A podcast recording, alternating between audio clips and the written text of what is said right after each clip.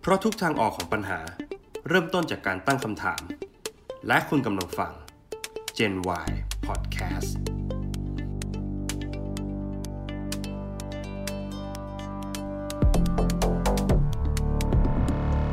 สวัสดีครับ กลับมาพบกับ Gen Y Podcast อีกครั้งนะครับ ผมเช่นเคยครับโป้ชวินครับ ผมก้องสรวิทย์ครับ สวัสดีครับ ครับ วันนี้เราจะมาคุยกันถึงปัญหาที่มีมาตั้งแต่ดึกดำบรรพ์แต่ ใช้ ว่า คำว่าดึกดำบรรพ์เลยนะ ดึกดำบรรพ์เลยผ อื ม ม กล้าผมกล้าการันตี แล้วก็จะยังคงมีต่อไป ทุกยุคทุกสมัย แล้วก็เป็นเรื่องใกล้ตัวมากกว่าที่เราคิดนะครับ เพราะฉะนั้นเดี๋ยวผมจะขอเกรินให้ฟังหน่อยว่าวันก่อนเนี่ยผมไปห้างสรรพสินค้า แล้วผมก็เดินทางโดยสารโดยรถตู้ ครับ ซึ่งระหว่างที่นั่งอยู่เนี่ย แถวข้างหลังผมเนี่ยเป็นคนที่อายุมากกว่าผม คือเป็นคนโคลลาเจน สูงวัยหน่อย อ่า เป็นคนสูงวัยนะครับ ผมได้ยินคำกล่าวคำกล่าวหนึ่งแล้วผมรู้สึกว่า เออ ประเด็นนี้น่าสนใจ น่าจะเอามาคุยกัน เขาบอกว่า เธอรู้ไหมว่า คนเด็กรุ่นใหม่อะไม่ค่อยมีความอดทนหรอก เด็กรุ่นใหม่เจออะไรนิดหน่อยก็ทนไม่ได้แล้ว ไม่เหมือนคนยุคเราใช้ อัน คำ นี้ นี้เลยนะ อันนี้คือเขาคุยกันสอง เขาคุยกัน คน สองคน อ๋อ เขา โอเค บอกว่าไม่เหมือนคนยุคเราที่แข็งแกร่งมีความอดทน เนี่ย ถ้าจะเลี้ยงเด็กรุ่นใหม่นะต้องเลี้ยงแบบเราต้องปล่อยให้ลำบาก อืม คือมันมีคำว่าต้องปล่อยให้ลำบาก อืม ผมก็เลยสงสัยว่าเอ้จริง ๆ มันมีมันมีรายละเอียดมากกว่าคัดมากกว่าการจะบอกตีขุมไปเลยว่าปล่อยให้ลำบากแล้ว เด็กจะมีความอดทนหรือเปล่า วันนี้ก็เลยมาตั้งคำถามกันครับว่าทำไมช่องว่างระหว่างวัยถึงเป็นปัญหาครับ generation gap อืม เป็นคำพูดที่อย่างที่โก้ว่าเลยว่ามันอยู่กับเรามาทุกยุคทุกสมัย อืม เนาะอืม แล้วพี่ก้องคิดว่า เรื่องช่องว่างระหว่างวัยเป็นปัญหายังไงบ้างครับ ก่อนที่จะไปถึงผลกระทบที่มันสร้างให้นะผมคิดว่าเรากลับมาวิเคราะห์ถึงสาเหตุกันก่อนไหม อืม ว่าทำไมช่องว่างระหว่างวัยถึงถึง สร้าง ถึงถึงมันเกิดถึงเกิดขึ้นมา อืม ผมมองว่านอกจากอายุที่มากขึ้นของของคนแต่ละเจนแล้ว ผมมองว่า วัฒนธรรมที่มนุษย์สร้างขึ้นอ่ะ เป็นตัวกำหนดว่าทำให้เกิดช่องว่างระหว่างวัยด้วยส่วนหนึ่ง เพราะว่าอย่างโก้เคยได้ยินไหมว่า ผู้ใหญ่อะถ้าถ้าเราเป็นเด็กสำหรับใครตั้งแต่ภาพแรกที่เขาเห็นเราอะเขาก็จะมองเราเป็นเด็กอยู่อย่างนั้นอ่ะ ต่อให้เราอายุยี่สิบ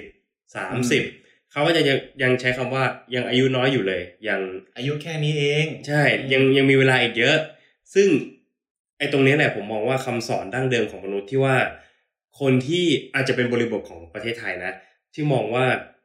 คนที่อายุเยอะกว่า หรือคนที่เป็นผู้ใหญ่กว่าเนี่ยมักจะต้องผ่านโลกหรือผ่านอะไรมามากกว่า ผ่านประสบการณ์มากกว่า อย่างเช่นคำพูดที่ว่าผู้ใหญ่อาบน้ำร้อนมาก่อน อ่า จึงทำให้เกิดเป็นอีโก้ภายในใจของเขาทำให้รู้สึกว่าเขาเนี่ยมีความเก่งแล้วก็ฉลาดเฉลียวกว่าคนรุ่นใหม่ที่เป็นเด็กกว่า เขาไม่ได้มองเป็นคนรุ่นใหม่หรอกเขามองแค่คนคนนั้นน่ะเด็กกว่าเขา จริงจริงๆ อื ผม ม ก็เคยได้ยินคำแบบนี้มาเหมือนกัน แม้แต่ในห้องเรียนบางทีอาจารย์ยังบอกเลยเนี่ย ครูต้องเก่งกว่าเธออยู่แล้ว ครูพูดอย่างนี้ อืม อ่าคือ มันก็จริงแหละ แต่ว่าอาจจะไม่ใช่ทุกเรื่อง ใช่ อย่างคน Gen X มักจะบอกว่าผู้ใหญ่อ่านเรามาก่อน อืม แล้วโก้เคยได้ยินคำนี้ไหมว่าเป็นคำถามจากคน Gen Y ว่า แล้วทำไมต้องไปอาบน้ำร้อนทำไมไม่อาบน้ำอุ่นล่ะ ใช่ใช่คือมันเป็นอะไรแบบนี้เหมือนเหมือนที่ ใช่ ผมเกรินไว้ตอนแรกสุดเลย ก็คืออ ม เอ้ยจุดตกลงแล้วความลำบากมัน มันมันสร้าง มันสร้างคนที่ดีจริงๆ เหรอ อืม มถ้าจะให้ผมพูดถึงประเด็นนี้นะ ผมขอพาย้อนเวลากลับไปเลย ไปถึงยุคดึกดำบรรพ์เหมือนที่ผมเคยเกรินเอาไว้อะใน ครั มุ บ มความคิดของผมเนี่ย อ่า ผมได้แนวความคิดเรื่องราวเนี้ยมาจากหนังสือครับที่ชื่อว่า Sapien: A Brief History of Humankind นะครับ ก็เป็นหนังสือที่มีมาสักระยะแล้วแหละ แต่ดังอยู่นะเรื่องนี้ ดั ดั ง ง อ อยู่ ยู่ครับ เขาพูดถึงประวัติศาสตร์ของมนุษย์อะครับ เขาบอกว่าจริง ๆ แล้วอะมนุษย์ทุกยุคทุกสมัยเนี่ยที่เกิดขึ้นมา ยุคหลัง สมมติว่าทุกครั้งที่เกิดการพัฒนาเนี่ย ยุคหลังจากการพัฒนามักจะเกิดความวุ่นวายเกิดขึ้น อืม ถ้าจะพูดได้เข้าใจผมยกตัวอย่างให้ฟังเรื่องเรื่องราวเรื่องหนึ่งผมเล่าประวัติของมนุษย์สั้นๆนะก็คือในสมัยก่อนเนี่ย มนุษย์ที่วิวัฒนาการมาจากวานอนอะ ครับ ก็จะต้องเป็นเหมือนกับ อ่า เป็นพรานเป็นพรานป่าล่าสัตว์ อะไรอย่างเงี้ย ก็จะต้องเก็บเห็ดเก็บของป่าล่าสัตว์ แล้วก็มนุษย์เนี่ยจะอยู่รวมกันเป็นฝูงถูกไหมฮะไม่ไม่ได้ฝูงอาจจะเป็นกลุ่มกลุ่มเล็ก ครับ ๆ สักสิบคนหรือว่าสามสิบคน เป็น อะไร สัง แบบ ค ย มย่อย ใช่ ๆ ซึ่งปัญหามันก็ไม่เกิด เพราะว่า กลุ่มหนึ่งคือกลุ่มมันเล็กสองคือการล่าสัตว์อ่ะมันเราไม่ได้เราไม่ได้ล่าอยู่พื้นที่เดียวกันนึกนึกออกไหม อืม พอเราล่าเสร็จเราก็จะย้ายย้ายย้ายไป มันก็จะเป็นเหมือนเป็นวัฏจักร คือ ที่ไม่มีอะไรผิดพลาด เหมือนบริบททางสังคมมันง่ายกว่ายุคสมัยนี้ ใช่ อืม พอเกิดการพัฒนาครับ พอเอ่อพรานป่าล่าสัตว์เหล่าเนี้ยก็มาตั้งถิ่นฐานเกิดเป็นยุคยุคปฏิวัติเกษตรกรรม ครับ ซึ่งพรานป่าเหล่าเนี้ยก็จะเริ่มตั้งถิ่นฐานแล้วก็ปลูกข้าว ปลูกพืชแล้ว อ่า อืม แล้วก็เพื่อเพื่อเก็บไว้กิน ความลำบากมันเกิดขึ้นยังไงครับ จริง ๆ มีพืชเก็บไว้กินมันน่าจะดีใช่ไหม อืม มันเกิดตรงขึ้นตรงที่สมมุติว่าคุณคุณปลูกพืช ปลูกพืชตอนหน้าฝน ก็คุณก็จะมีพืชกินแบบว่าอุดมสมบูรณ์ ครับ แต่พอวันหนึ่งคุณถึงหน้าแรงเอาละความลำบากเกิดแล้วคุณอาจจะต้องอดตาย คุณอาจจะต้องฆ่าเข็มกันอะไรอย่างเงี้ย อืม มันความลำบากมันก็เกิดขึ้น วิธีแก้ของคนเหล่านี้ก็คืออะไรครับเขาก็คือต้องทำงานให้หนักขึ้นในช่วงฤดูที่ทำที่มีฝน ก็คือต้องขยายพื้นที่ขยายอาณาเขต ระดมพลกันทำงานหามรุ่งหามค่ เพื่อเก็บสต็อกไว้ ำเพื่อเก็บใช่เพื่อเก็บสต็อกของไว้ให้กินในช่วงที่ในช่วงที่มันไม่มีอาหารกิน ครับ อืมและในช่วงที่ไม่มีอาหารกินน่ะ ก็ต้องแบ่งจัดสรรปันส่วนสร้างบ่อเก็บน้ำหรืออะไรก็แล้วแต่คือมันจะมีหน้าที่อีกมากมายที่เกิดขึ้น อืมเพราะทุกอย่างเริ่มเป็นระบบขึ้น ใช่ อืม เพราะว่าอย่าลืมว่าตอนนี้เราเราไม่ได้ย้ายถิ่นฐานแล้วนะมันไม่ใช่แค่ว่าพืชตรงนี้ไม่มีอะไรกินแล้วเราย้ายไปกินที่อื่นนะตอนนี้ อืม เราตั้งเราตั้งพื้นที่เป็นบ้านแล้ว อืม ต่อมาพอเกิดการตั้งถิ่นฐานขึ้นมา มนุษย์ก็จะยังไงสมมติว่าถ้ามีคนบุกเข้ามาในพื้นที่ของเราอะเราต้องขับไล่ออกไปถูกไหมซึ่งนั่นก็เกิดความลำบากอาจจะเกิดเป็นสงครามหรือว่าการ อืม การฆ่าแกล้งกันอะไรเงี้ยมนุษย์ก็เลยสร้างเรื่องประลัมปราขึ้นมา สร้างตำนานสร้างศาสนา อืม เพื่อทำให้ทุกคนเหล่านี้อยู่ร่วมกันได้ อืมเป็นส่วนย์กลาง อ่าอาจไม่รู้ดิบางศาสนาอาจจะสอนให้รักกันสอนให้อะไรก็แล้วแต่ ซึ่งก็ดูเหมือนจะดี มันมันก็รวบรวมคนกลุ่มใหญ่ ๆ ได้นะครับ สิ่งที่ตามมาก็คืออาจจะเป็นสงครามครูเสดหรืออะไรก็แล้วแต่ที่ อืม ที่เราเห็นนะอืม มันก็เกิดความลำบากขึ้นอีกพอในยุคต่อมาเนี่ยมันก็จะมีการแลกเปลี่ยนสินค้าการการซื้อขาย ครับ แต่ว่ายุคนั้นไม่มีเงินตราใช่ไหมฮะเราก็เริ่มคิดค้นมาว่า เอ้ยสมมติว่าพี่ก้องปลูกแอปเปิล อืม ผมปลูกข้าว อืม ผมอยากเอาข้าวสักกระสอบหนึ่งไปแลกกับแอปเปิลร้อยกิโล อืม อย่างเงี้ยมันก็จะ ไม่เท่าเทียม นไม่สัมพันธ์กัน อืม มนุษย์ก็เลยคิดเรื่องของเงินตราขึ้นมา แล้วเราก็เห็นแล้วว่าเงินตราทุกวันเนี้ยมันสร้างผลกระทบอะไรมากขนาดไหน อืม ทั้งที่จริงมันมันก็เป็นเรื่องที่ดีมันเป็นเรื่องวิวัฒนาการทั้งนั้นเลยนะ มันเป็นการคิดเพื่อแก้ปัญหา แต่ก็ ใช่ เป็นการสร้างปัญหาใหม่ๆขึ้นมาด้วยเช่นกัน ใช่ อันเนี้ย อืม ผมเกรินผมว่าผมเกรินมามากพอละผมจะขอยกตัวอย่างที่คิดว่าทุกคนเจน Y ทุกคนน่าจะเคยได้ยินก็คือ คนเจน X ก็มักจะสอนคนเจน Y ว่า เนี่ยสมัยก่อนนะกว่าจะจะส่งจดหมายหากันนะจะจีบกันที โอ้โหบางทีต้องซื้อจดหมายมาซื้อสแตมป์เขียนจ่าหน้าซองโหบางทีเป็นเดือนกว่าจะได้กลับมาอย่างเงี้ย มคลาสสิกครับเรื่องนี้ เป็น อืมเป็นเดือนเลย ทีนี้ผมผมอยากอ่าในหนังสือเนี่ยเขาก็ให้ข้อคิดไว้น่าสนใจเขาบอกว่า สมมติว่าเราได้จดหมายมาเดือนหนึ่งฉบับหนึ่งเราได้มาถึงเราอ่าน เออ แล้วก็เพลิดเพลิน ยิ้มอะไรอย่างงี้ แล้วก็เราก็ไม่ได้ตอบกลับไปทันทีแล้วก็ต้องคิดก่อนว่าเอ้ยทำยังไงดีกว่าจะซื้อจดหมายกว่าจะเริ่มกระบวนการใหม่อีกนาน ถ้าเปรียบเรื่องเนี้ยเป็นเรื่องของการทำงานนะครับ ทุกวันเนี้ยมันง่ายขึ้นมากเลย ผู้ใหญ่มักจะมองว่าคนเจนวายสบายถูกไหมคนเจนเอ็กจะมองว่าเจนวายสบาย ใช่ใช่ เพราะว่าทุกวันเนี้ยแค่ส่งไลน์ก็เสร็จแล้ว ถึงแล้ว ส่งอีเมลเนี่ยห้าวิถึง แต่อย่าลืมว่า พอจดหมายมันส่งง่ายขึ้นอ่ะ จดหมายที่เข้ามาอีเมลที่เข้ามา มันไม่ได้เข้ามาฉบับเดียว อืม คนที่ทำงานออฟโดยเฉพาะพนักงานออฟฟิศจะรู้เลยว่า โอ้โห มันมันเข้ามาเยอะมาก วันหนึ่งบางทีเป็นร้อยฉบับ และทุกฉบับคาดหวังให้เราตอบทันที ใช่ใช่ เนี่ยคือมันมันเลยเกิดเป็นคำถามว่า เออตกลงแล้วอะเราสบายขึ้นหรือเราลำบากขึ้น ในมุมไหนกันแน่ ของคน Gen X ที่มอง Gen Y เพราะว่าถ้าไอไอการไอการทำงานแบบนี้จริง ๆ มันเหมือนกับการแก้ปัญหาเฉพาะหน้าตลอดเวลานะ อืม ใช่ อืมซึ่งมันเป็นเรื่องหนัก แล้วก็อาจจะเป็นช่องเรื่องช่องว่างระหว่างวัยนี่แหละ ที่มองว่าไม่เข้าใจว่าเอ้ยทำไมคนเจนใหม่ๆอ่ะถึง ไม่อดทน อืม ใช่ อืม ใช่ มันเหมือนเป็นวัฒกรรมที่ยอดฮิตมากเลยนะ ที่เขามองแล้วว่า อ่า Gen Y เนี่ย เปลี่ยนงานบ่อย อืม หนึ่งละเปลี่ยนงานบ่อยสองถ้าการเปลี่ยนงานบ่อยเกิดจากอะไร เกิดจากความไม่อดทน อืม ซึ่งในผมว่าเรื่องเนี้ย ในมุมมองตั้งต้นอะของคน Gen X อะมักจะคิดว่า การทำงานที่เดียวเป็นเรื่องที่ดี หาให้หาบริษัทที่มั่นคง และทำอยู่ที่เดียวอะจน เติบโต จน พร้อมกันเลย ใช่เติบโตไปพร้อมบริษัทแล้วก็ค่อยๆเลื่อนขึ้นเงินเดือนค่อยๆเลื่อนตำแหน่งไปเรื่อยๆ จนจนกระทั่งเกษียณ แต่ว่าเราอย่างที่เราสังเกตได้ว่า ผู้ใหญ่หลายคนมักจะอยากให้ลูกหลานเป็นข้าราชการ อืม เพราะว่ามีทุกอย่างตายตัว ไม่มีการถูกไล่ออก ไม่มีการอะไรคืออยู่ได้จนเกษียณพร้อมมีบำเหน็จบำนาญมีสวัสดิการ อืม อืม แต่ว่าคนเจน Y จะคิดอีกอย่างหนึ่งตรงที่เมื่อโลกมันหมุนเร็วขึ้นน่ะ เขาก็ต้องหาทางลัดให้ตัวเอง การออกจากงานของเขาไม่ได้หมายความว่าเขาไม่อดทนหรือเขาอยู่ๆก็เบื่อขึ้นมาเฉยๆนะเขาอาจจะออกไปเพื่ออัพเงินเดือนหรือเปล่า เพื่อเพื่อในขณะเดียวกันสมมุติว่าเงินเดือนหมื่นห้าตั้งต้นใช่ไหมการที่จะคุณจะเงินเดือนสองหมื่นได้ในคนเจนเอ็กคุณอาจจะต้องรอปีหนึ่งหรือสองปี อืม เพื่อที่จะขึ้นทีละสองพันสามพันอันนี้คือในกรณีที่ขึ้นเยอะนะครับ อืม แต่อย่างคน Gen Y อ่ะเขารู้สึกว่าถ้าเขาทำหมื่นห้ามาปีหนึ่งปีหนึ่งสมมติสิ้นปีขึ้นมาเป็นหมื่นเจ็ดแต่ถ้าเกิดเขาลาออกเลยอ่ะพอครบหนึ่งปีแล้วเขาลาออกแล้วไปสมัครที่ใหม่ด้วยประสบการณ์ทำงานหนึ่งปีอ่ะเขาอาจจะเรียกเงินเดือนได้สองหมื่น อืมอืม อืม ใช่ มันมันอาจจะไม่ได้เกี่ยวกับความอดทนซะทีเดียวนะ แต่มัน ครับ อาจจะเป็นเพราะว่าวัฒนธรรมของแล้วก็เทคโนโลยีของโลกเนี่ยมันเดินเร็วขึ้นทำให้เขาหาทางลัดไปสู่ความสำเร็จได้เร็วขึ้นเหมือนกัน คือเราจะสังเกตว่า สมมุติวันนี้ไม่ว่าใครจะหางานอยู่หรือว่าใครที่กำลังหางาน ก็จะสังเกตได้เลยว่าคุณสมบัติทุกวันเนี้ยที่รับอ่ะมันค่อนข้างที่จะ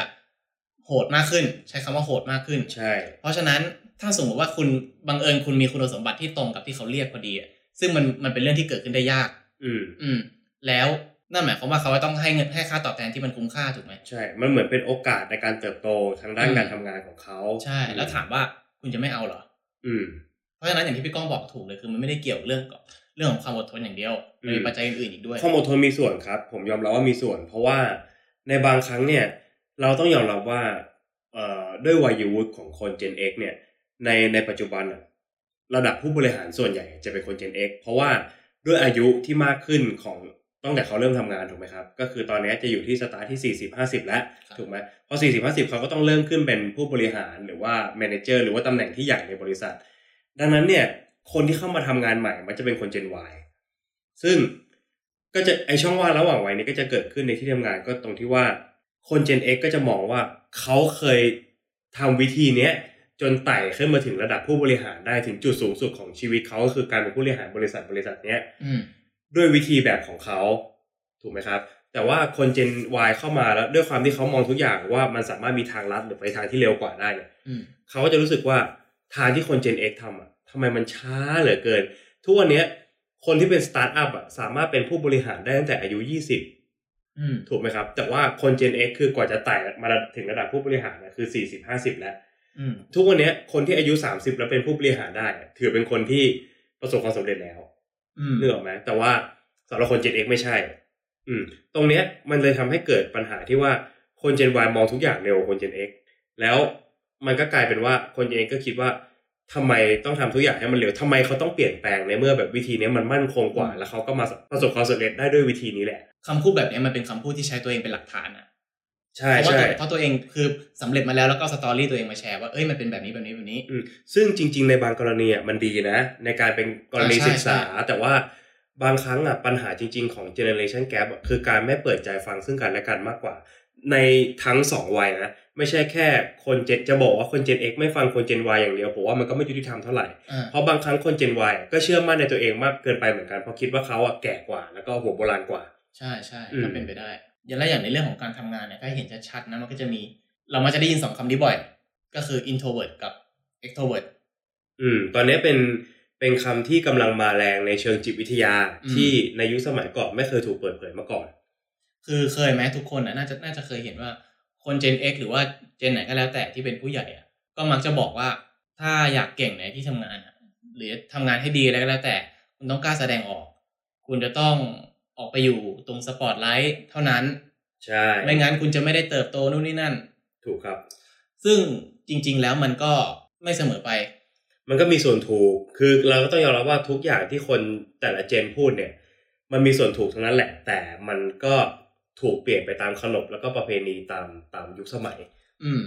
อย่างยุคสมัยเนี้ยเราก็จะกำหนดสองคำนี้ขึ้นมา ใช่ introvert กับ extrovert นะครับทวนอีกทีหนึ่ง extrovert เนี่ยก็คือคนที่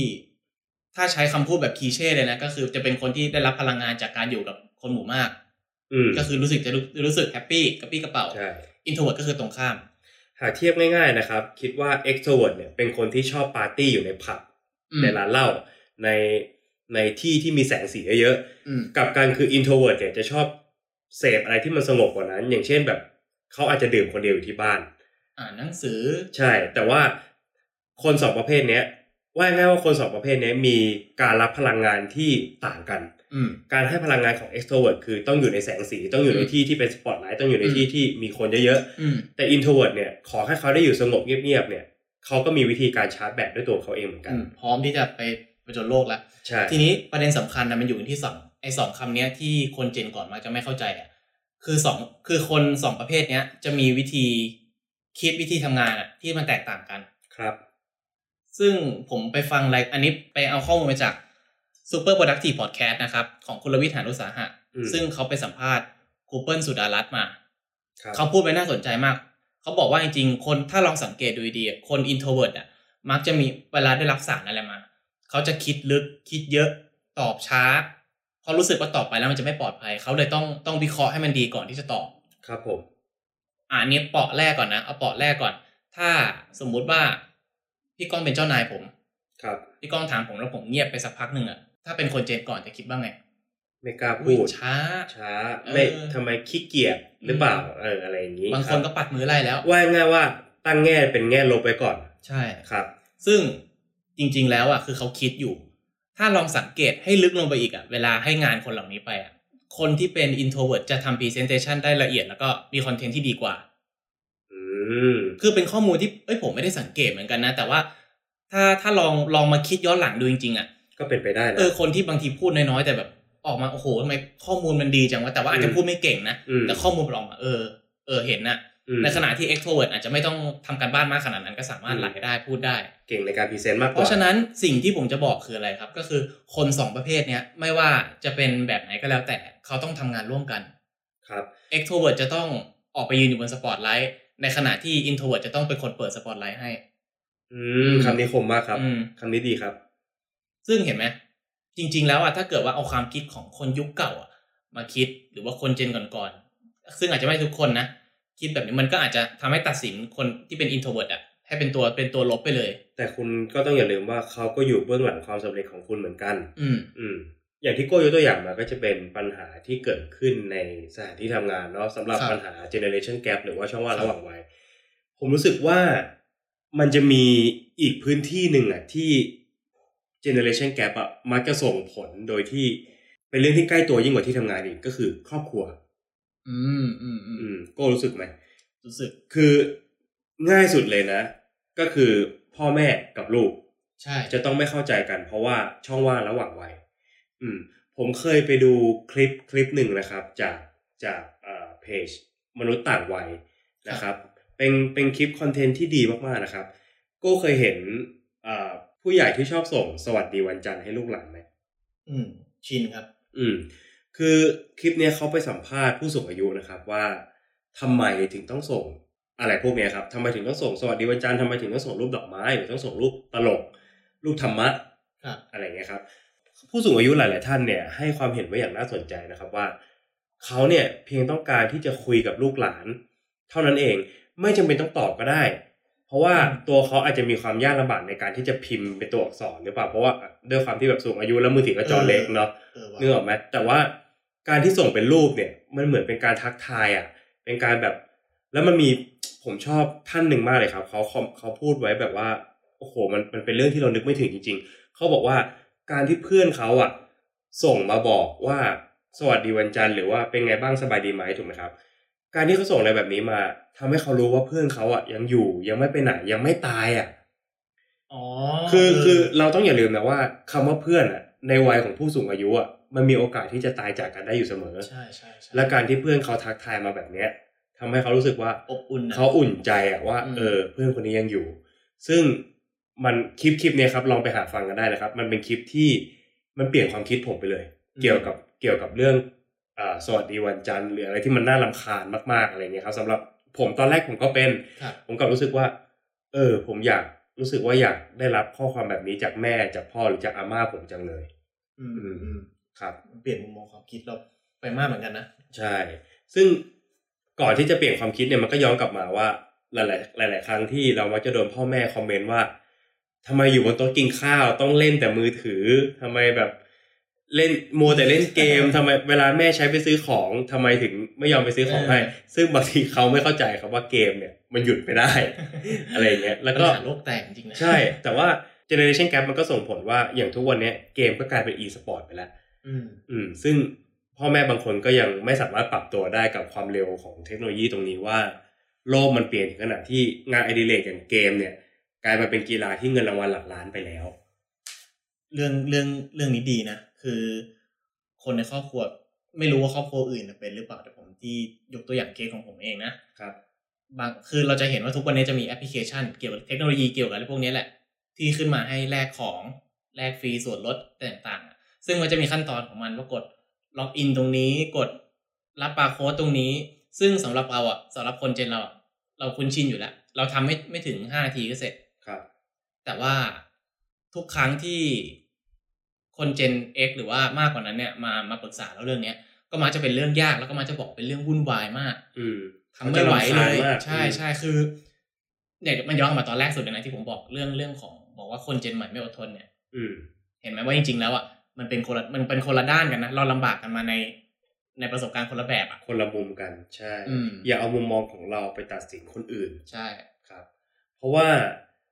อย่างอย่างที่อย่างที่เล่ามาทั้งหมดนะครับ ก็คือเป็นปัญหาของช่องว่างระหว่างวัยซึ่งจริง ๆ แล้วก็มีรายละเอียดในเชิงลึกอีกมากมายนะครับ แต่ผมอยากจะมอบ